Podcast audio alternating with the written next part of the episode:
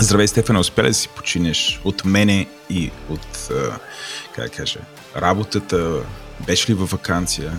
Е, Владо, значи като тежи във вакансия, това е почивка от работата. Mm. А като се отдалечи от тебе, това е като работа.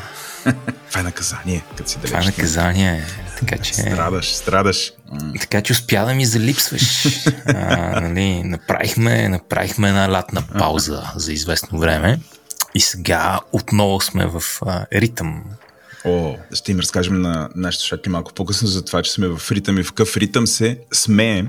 Но да, дами и господа, ако слушате това, въпреки че излезе един епизод някакси, то е ясно, че ние се завърнахме се по-силни от всякога, но очевидно с Стефан обратно записваме и продължаваме с втората част на втория сезон на Тилда наклонена черта, Тилда наклонка.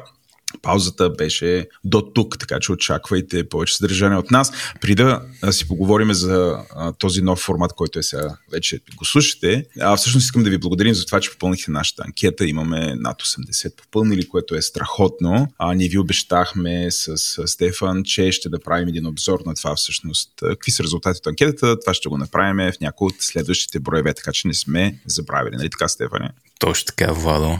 Да ще репортнем на анкетата. Ще бъде нашия Q2 или H1 репорт. Абсолютно. Само да кажа, че резултатите са впечатляващи. Ако слушате това и не сте попълнили анкетата, не е късно. Може да я попълните. Ние мислим да я държим отворен, така че може да я попълва който иска. Добре, Стефане, мисля, че ти трябва да обясниш за новия формат, при условие, че си неговата баща и майка. И Чичо и дядо. Чичо, дядо, всичко си. И е много, много сложно родословно дърво със самия себе си. Да, да. Като Филип а, Джей Фрай от Футурама. Да, сега ще направим експеримент, който се надявам да продължи до края на годината. Не обещавам, че ще работи така до, изцяло до края на годината и ако случайно работи така до края на годината, не обещавам, че ще остане за по-нататък, но просто искаме да го пробваме. Конкретно искаме да пробваме да минем към седмичен формат. У, а, е. е. Конкурираме с големи имена на подкастинга, като говори интернет. Джо Роган.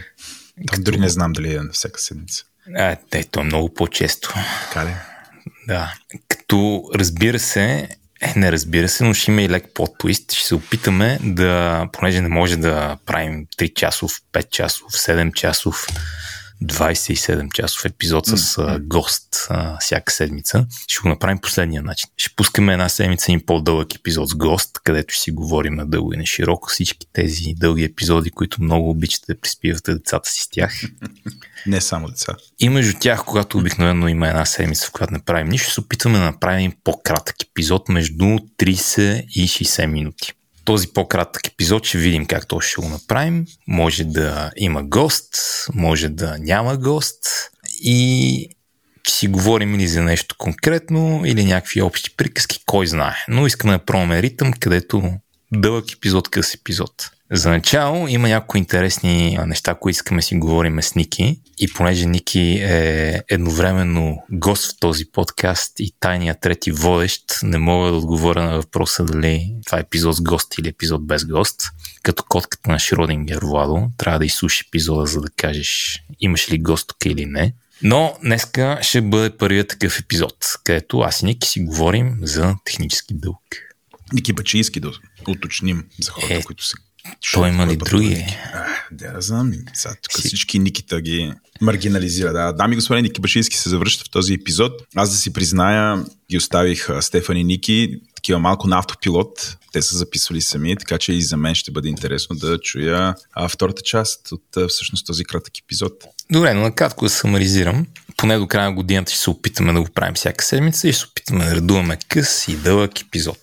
Интересува ни какво мислите за тези къси сегменти, дали така ви харесват, трябва да ги променим и въобще какъв друг какъв бихте ни дали за как да правим тези неща. Понеже ние сме много отворени към вашата обратна връзка. Или на български фидбек. Особено в Дискорд. Най-вече в Дискорд. Значи там направо седиме и получаваме обратна връзка по цял ден. Ми добре, Вало, айде, нека да чуем какво айде. си говорим аз и Ники за технически дълг. Технически дълг. Здрасти! В този епизод ще си говорим за технически дълг или за technical debt. Стефане, кажи сега какво мислиш, че е technical debt или по-скоро какво е за теб? А, аз ти кажа не какво е за мен, а какво е за Лорд Кънингъм, тичото, който е измислил термина и го е дефинирала. Значи, технически дълг е когато сме написали кода по начин, по който не моделира проблема правилно. Демек има разлика между как моделирам проблема и какъв е проблема наистина. Това е technical debt. Не съм разбрал много добре проблема, разбрал съм го погрешно и кода го моделира по начина по който аз съм го разбрал, а не по начина по който е наистина. Това е в контраст на какво не е technical debt, което е лош код. Лошия код не е technical debt, лошия код е лош код. Ако съм написал нещо, което съм написал на 50 реда и то спокойно може да е на 10 е много по-четимо на 10 реда според нали, трима човека, които са го погледнали и са казали това е по-четимо, това не е technical debt, това е лош код. Така че technical debt за мен е реферира към тук съм тръгнал да решавам някакъв проблем, не съм разбрал много добре кой е проблема, който решавам и съм го решил грешно, awkward, странно и съответно, като съм го моделирал в кода, съм го моделирал по неоптимален начин и трябва да правя много повече гимнастика, за да работи приложението както очаквам, върса ако го бях моделирал по-добре. А има ли значение дали си го направил това съзнателно или не? Различни термини ли са?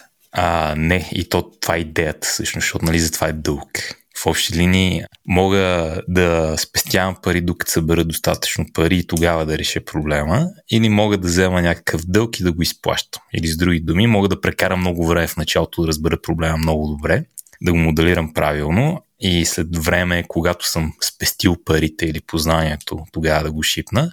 Или мога да почна да правя някакви работи, да тегля заем, mm-hmm да направя някакви грешки, но в този процес да си подобря познанието на проблема, който решавам и веднъж, когато съм най-накрая съм го схванал, да си платя дълга. Да ме да променя модела на кода по по-хубав начин. А ако по някаква причина сме написали лош код относително съзнателно, нали, знаем, че, че това да напишем малко по-добрия код. Може да имаме разбирането, ама, ама да знаем, че ще е твърде много зор. И сме решили, абе аз сега ще напиша смотания код, защото бързам, защото нямам време и защото имам друга цел. Това не е ли пак дълг? Ми, е, тук става много семантично. Нали? Не знам дали е дълг, но е друг проблем. Защото разликата е в това дали става въпрос за моето разбиране на домейна или става въпрос за моето разбиране на инструмента. А, супер, добре, това, е, това ми е по-ясно. Нали, ако за първи път съм почнал да пиша на JavaScript и допреди това съм писал само на си Go а, и в JavaScript има underscore и map и филтър и всички тези нали, неща, с които мога да изразя едно изчисление много по-праволинейно, ако разбирам инструментите. Но вместо това съм написал там цикли, ифове, логика и така нататък. Mm-hmm. Това не е технически дълг смисъл на Technical Debt. Това е аз не си познавам инструментите и съм направил нещо калпаво с тях, защото не ги познавам достатъчно добре. Някой ги познава по-добре и могъл да направи нещо по-хубаво. Когато ситуацията е, имам хора и те имат достъп до организации и съм сложил всеки човек да бъде в една организация задължително и открия, че не в реалния свят един човек може да бъде в много организации и дизайна на базата ми не позволява за това. Да. Клас. Това това е технически дълг. Яко. Добре. И, и нали, двете имат а, различни подходи и различен инхерент проблем. При проблема с домейна, ситуацията е работи върху нещо ново, не го познавам, това е нормално. Трябва да взема решение дали да направя малко прогрес или дали да прекарам време да разбирам домейна като не е очевидно кой от двете е по-добра идея, защото може би ще е по-ефективно да направя малко грешки, да ги видя грешките в реалния живот, да науча нещо и тогава да ги фиксна, от това да се опитам да разбера нещата, при да съм направил каквото и да е. Нали? Това е техническият mm-hmm. дълг. Другия момент е не си познавам инструментите. Това е реален проблем. Случва ни се на всички. Като някой дойде и ни сипе някаква нова технология, която да ползваме, но той се решава много по-добре в вакуум. Примерно, ако проблема ми е, че не знам много добре JavaScript, мога да си го реша сам мога да отида и да науча JavaScript. ама все, пак, ама все пак имаш един тон вече написан код, който какво го, какво го правиш? Не, да кажем, че няма написан код. Да кажем, че те първо започвам. Ако не познавам JavaScript, това е проблем, който мога да реша сам. Отивам и научавам JavaScript. Има туториали, има книги, има ред неща, които мога да направя, за да стигна до добри идеи. Това какъв ни е домейна и как трябва да ни работи софтуера, понякога ми е много трудно да го реша, без да го дам на потребителите и да вие какво ще стане. Демек не е проблем, който винаги мога да реша сам често е проблем, който по-добре решавам, когато направя нещо, пусна го в реалния свят и видя къде се чупи. Демек, обикновено ще имам техника отде там, където за да получи познание трябва да шипна нещо, ще имам лош код там, където за да получи познание няма нужда да шипвам нещо. Това е много интересно разделение.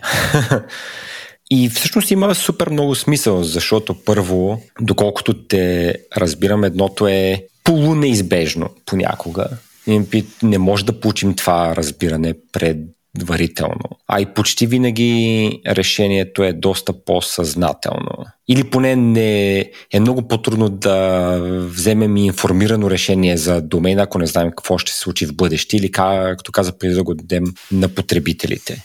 Да си признаем е доста мъгляво разделение, защото отново, за мен лично това някой да е написал лош код, било то нарочно или не, също е някаква форма на дълг, защото просто трябва да се изплаща след това.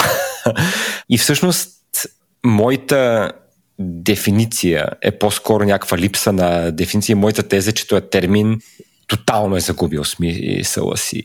И че основният му смисъл е да се продава нещо на, на менеджмента нагоре с цел да може като една инженеринг организация да все пак да прави нещо, което не е да шипва продукта, да прави нещо друго допълнително.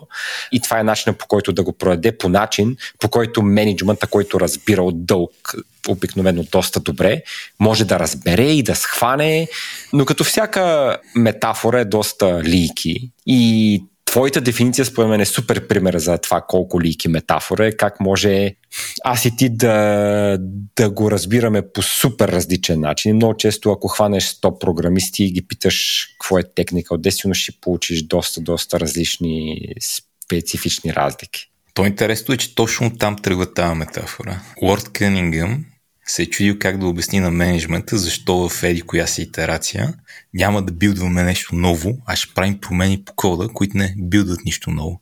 Да. И нали, отговор е за да платим дълг.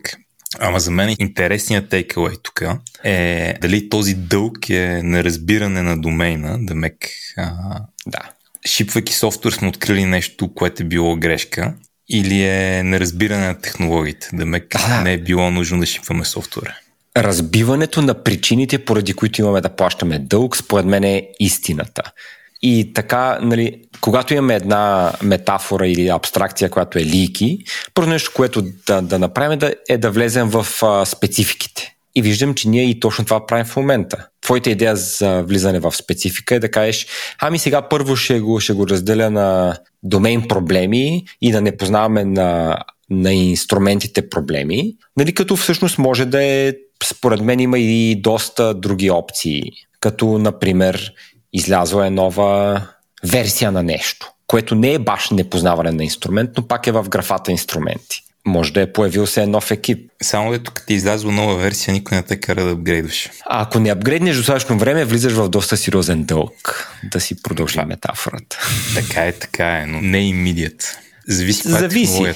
Да, наистина зависи. Има някои неща, при които е доста имидият, защото може да ти трябва нещо, може да спират поддръжка на нещо, mm-hmm. а, може да си в iOS света или някакви такива работи. Да, може си и в C++ света и това, че ползваш C++ при 10 години да не е драматичен проблем. Така е, така е. C++. Да, просто там дълга, който имаш да изплащаш е много малък, може би даже нула. Кажи ми как решаваш това? Как решавам кое? Техническия дълг или непознаването на инструментите? Защото това е интересната тема. Добре, аз съм окей okay да си говорим за, за твоята дефиниция малко, защото е първо е по-тясно. А и всъщност е по-непозната. Много често, когато, когато хората си говорят за технически дълг и мисля, че това е чоплено доста, е било много повече от страната на инструментите. Еди, кой си тук написа нещо мазано или аз, нали, написах нещо мазано, сега трябва да го правим, защото бързахме. Докато при твоята дефиниция има много по-интересен нюанс и аз лично, моят опит, колкото повече човек мисли за домейна, толкова по-добре, на толкова много нива. И, по- и по-добре си моделира кода, а, което е супер важно, и повече разбира продукта, което е също супер важно. А за двете неща не се говори много, така че аре днеска да хванем твоята дефиниция, ни, ни, нищо, че нямаш рожден ден. Добре, сега ще кажа как го решавам тогава.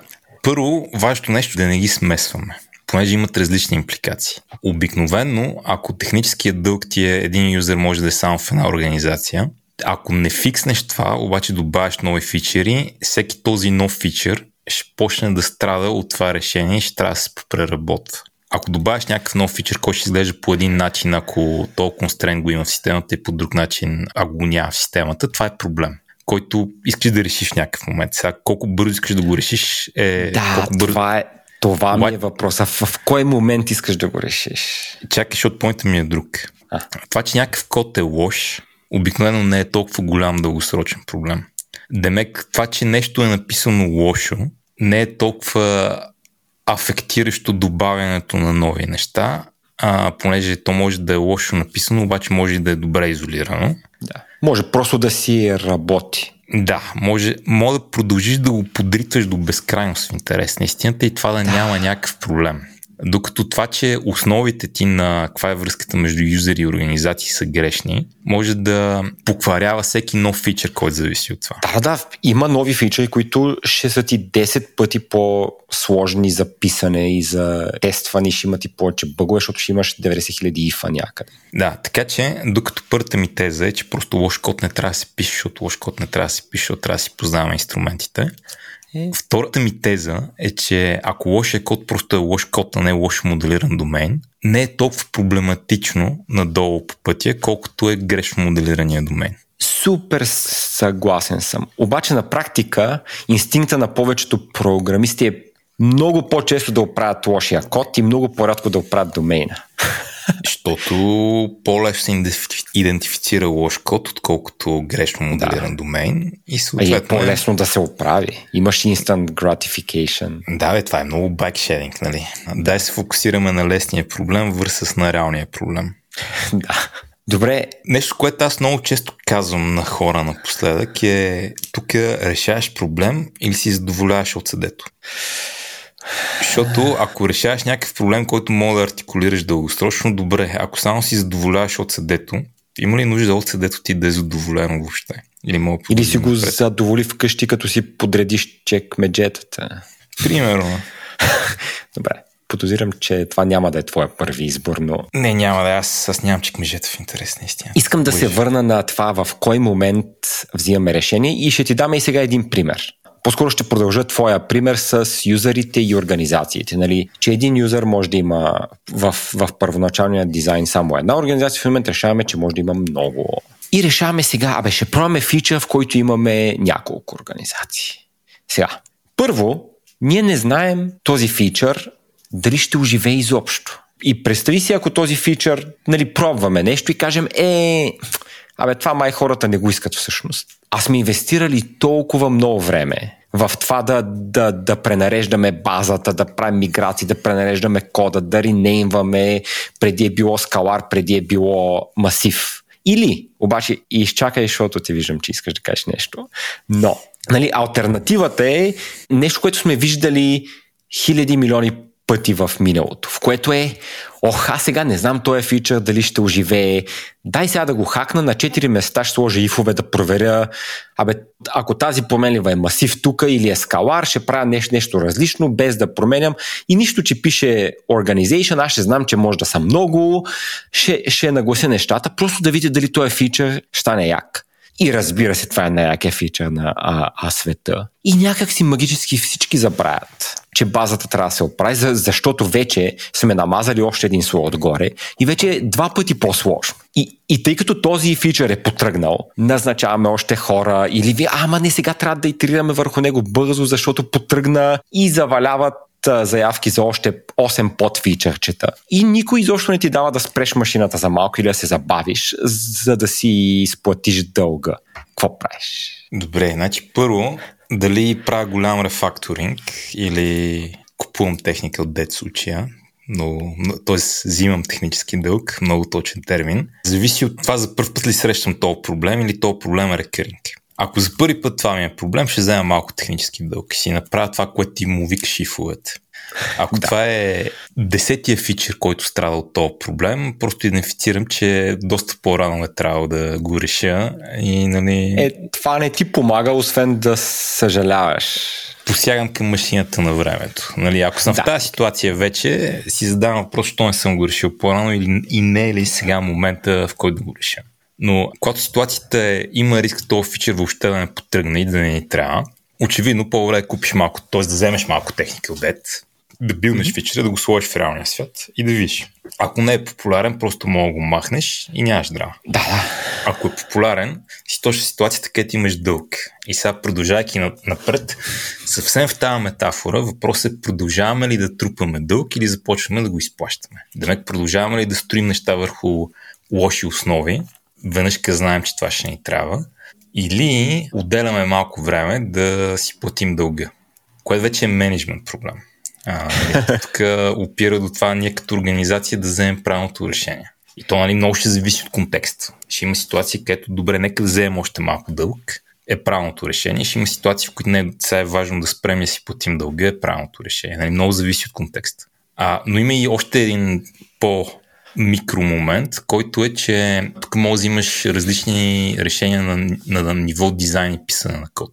Например, като знаеш, че евентуално ще отидеш към свят, в който един юзер е в много организации, да си много внимателен да пишеш кода, така че възможно най-малко от него да зависи от, от, от това дали юзер е в една или в много организации. Дали има неща, които мога да направиш ниво код. Мога да вкараш малко индирекция, мога да вкараш малко абстракция, може да се опиташ да напишеш повечето код, така че да не зависи от това юзер в колко организация, този код, който зависи да изолира някъде.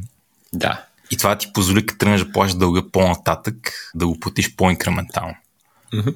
Но тук същественият point е, че ако не вземеш решението дай сега ще плащаме дълга, а продължиш с дай сега ще вземем още малко дълг, да помислиш как да направиш кода, така че да е възможно най-нечувствителен на този дълг. Той нали, не може да е напълно абстрахиран от това, но може да на минимално места да имаш user.organization versus на суб, насякъде да имаш user.organization. Това на практика не виждам как. И, идеята звучи супер добре на теория, ама на практика ми струва, че рядко ще промени много дълга, който взимаме. Защото на практика идеята ти е да кажеш, абе, та ще взема малко по-малък дълг и ще успея да си свърша работата с него. А, не, ти взимаш също количество дълг, просто въпросът е как си харчиш парите в тази метафора.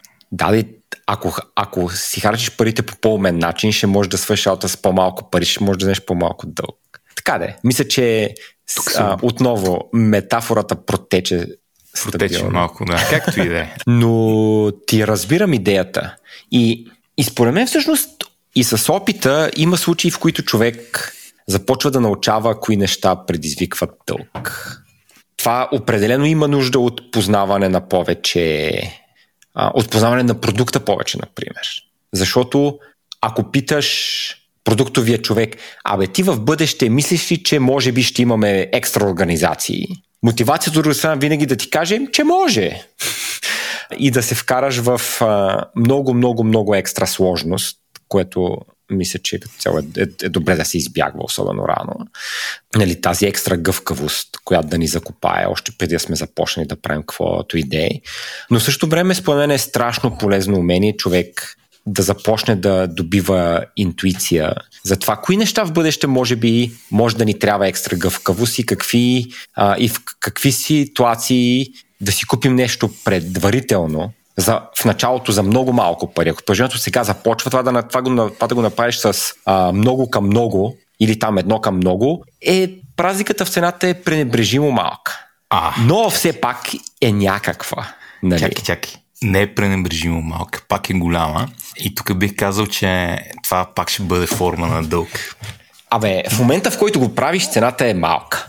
Нали, с времето това нещо има нужда от екстра поддръжка или от екстра когнитивен лоуд. Нали, ако навсякъде виждаш organizations, organizations, абе тя е само една, бе сега, защо трябва да пиша с масиви и винаги да пиша точка фърст, точка фърст, точка фърст, точка фърст. Което е carry cost. И което пак между е технически дълг, защото тук ситуацията е, моделирал съм, че един потребител може да е в много организации, но в реалния свят, в реалния свят един потребител е в една организация. И другият ти проблем, между другото, е, че цялото това гонене на гъвкавост в бъдещето не е валидирано, че е добре имплементирано. Ще мога да пишеш навсякъде organizations.first и мога да имаш organizations.first на 50 места, обаче от тия 50 места да е правилно на 20 и на другите 30 да не трябва да е organization first, а да е organization last или нещо друго.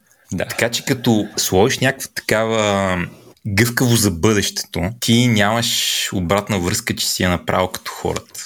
Да. А и като нали? цяло това, че си имплементирал тази гъвкавост, не значи, че след това ще, ня, няма да има нужда да, да направиш също толкова промени. Защото ти, ако е този фърсти феномен, ще трябва това навсякъде да стане някакъв цикъл и да правиш някакви неща. Да. Ще трябва да промениш страш, страшно много работи, така или иначе. Освен ако не си добавиш гъвкавост и в интерфейса, и във всякакви такива неща. Добре, и измисли го, искам да го кажа по друг начин. Ако ще добавяш екстра гъвкавост, трябва да я добавиш не в кода, а в продукта направо. Това е моят урок от, от това нещо. Че ако имаш този разговор с продуктите хора, абе, абе един потребител ще трябва ли да бъде в повече от една организация или не? И ако ти кажат, абе може, тогава моят отговор ще трябва да бъде, а Михайле да го вкараме от сега в продукта. И ако ми кажат, а не, не, не, тогава и аз няма си го добавя в кода. Обаче, ако те ми кажат, абе, всъщност е окей от продуктова гледна точка, дори да не се ползва в началото, тогава ще е гарантирано, че работи всъщност. А, и ще си го има в продукта, ако на, ако на продукта му трябва след това. И тук вече просто качваме решението на а ниво продукта, не само при нас. Така че моделираме продукта добре. Това, това, че продукта може да е грешно решение, това е отдел. Добре, единството, което казваш тук, е, че кода трябва да е моделиран както е моделиран продукт. Ага, добре да е. Пак, което, пак ме хвана, ко... че, че съм съгласен с теб и е баш да, това, което казваш. Което поинт ми е, че когато тия две неща се разминават, това е technical debt. Окей, okay, супер. Яко. И да, дали продуктово да почнеш с а, много потребители в много организации добра идея, е, не знам, зависи. Защото нали, може да е добра идея да дава гъвкавост, може и всъщност да вкара комплексити и да правим онбординг по-труден. Божа работа. Тук трябва да вземете решение да тръгнете по него. Въпросът е, че каквото и решение да тръгнете, когато кода и продукт са алайнати, говорим просто няма technical debt, когато са ми са алайнати, имаме technical debt. То пример с юзерите и организациите ми е много интересен, защото в нашия продукт първоначално продукта показваше, че един юзер е в една организация, обаче кода беше моделиран, че един юзер може да е в много организации. Така че трябваше да го преработим, така че един юзер да е само в една организация, защото иначе навсякъде кода беше много сложен. И после дойде изискването един юзер да може да е в много организации. Е, вече сте имали опит в това преработване. Да. Всъщност, полезен ли ви беше този опит? Беше полезен, защото ако просто го бяхме оставили така в началото, и се бяхме опитали да използваме този код, когато фичера дойде, нямаше да е правилното решение. Пак ще, да е грешно решение, защото моделираше нещата не точно по начина, по който си го представяхме. Но как да е, да, това са ми мислите за техника отдет. Нека да сумаризирам. Значи, първо, не си говорим за лош код, говорим си за разминаване между домейна и имплементацията. Ако вземеш най-добрите Java програмисти на света, на Experience хората, които ще пишат само на JavaScript, те няма да произведат лош код, но могат да произведат technical debt. Окей okay, да произведат technical debt и нали, тук това трябва да се менижира добър начин. Нали, това да има някакъв technical debt е окей. Okay. It's fine. Понякога нали, това е правилният път напред. Отново се върнем към тази метафора. Амазон в момента е много голяма компания, която се кара много пари, но в началото е била на минус, защото е взела дълг. Ако не беше взимала дълг в началото, нямаше да е толкова голяма компания, колкото сега. Демек дълга е добър финансов инструмент и добър инструмент в някакви ситуации. Това е различно от лош код, който просто е лош код. Опитваме се да напишем лош код, понякога ще пишем лош код. Ако сме написали лош код, това не е най-голямата драма на света и това да тичаме да го фикснем веднага, вместо следващия път, когато има нужда да направим промяна в него. Рядко има някаква стоеност това. И стратегиите за, за работа с лош код са различни от стратегиите с Technical Debt. Едните са много по-организационни тук, нали, кога правим нови неща, кога преработваме, как моделираме домена. Стратегиите за работа с лош код са едно, трябва да се научим по-добре да не произвеждаме лош код. Нали всички произвеждаме лош код, не казвам, че аз не произвеждам лош код. Много често произвеждам лош код. И две, лошия код, кери коста му по-рядко е толкова голям, колкото на техническия дълг. Супер! Благодаря ти много и мисля, че, че това е супер място да приключим. Чудесно. Айде, приятно на всички и ако имате някаква обратна връзка за този формат и какво мислите за тези наши разговори с Ники, пишете във формата. Чао, чао!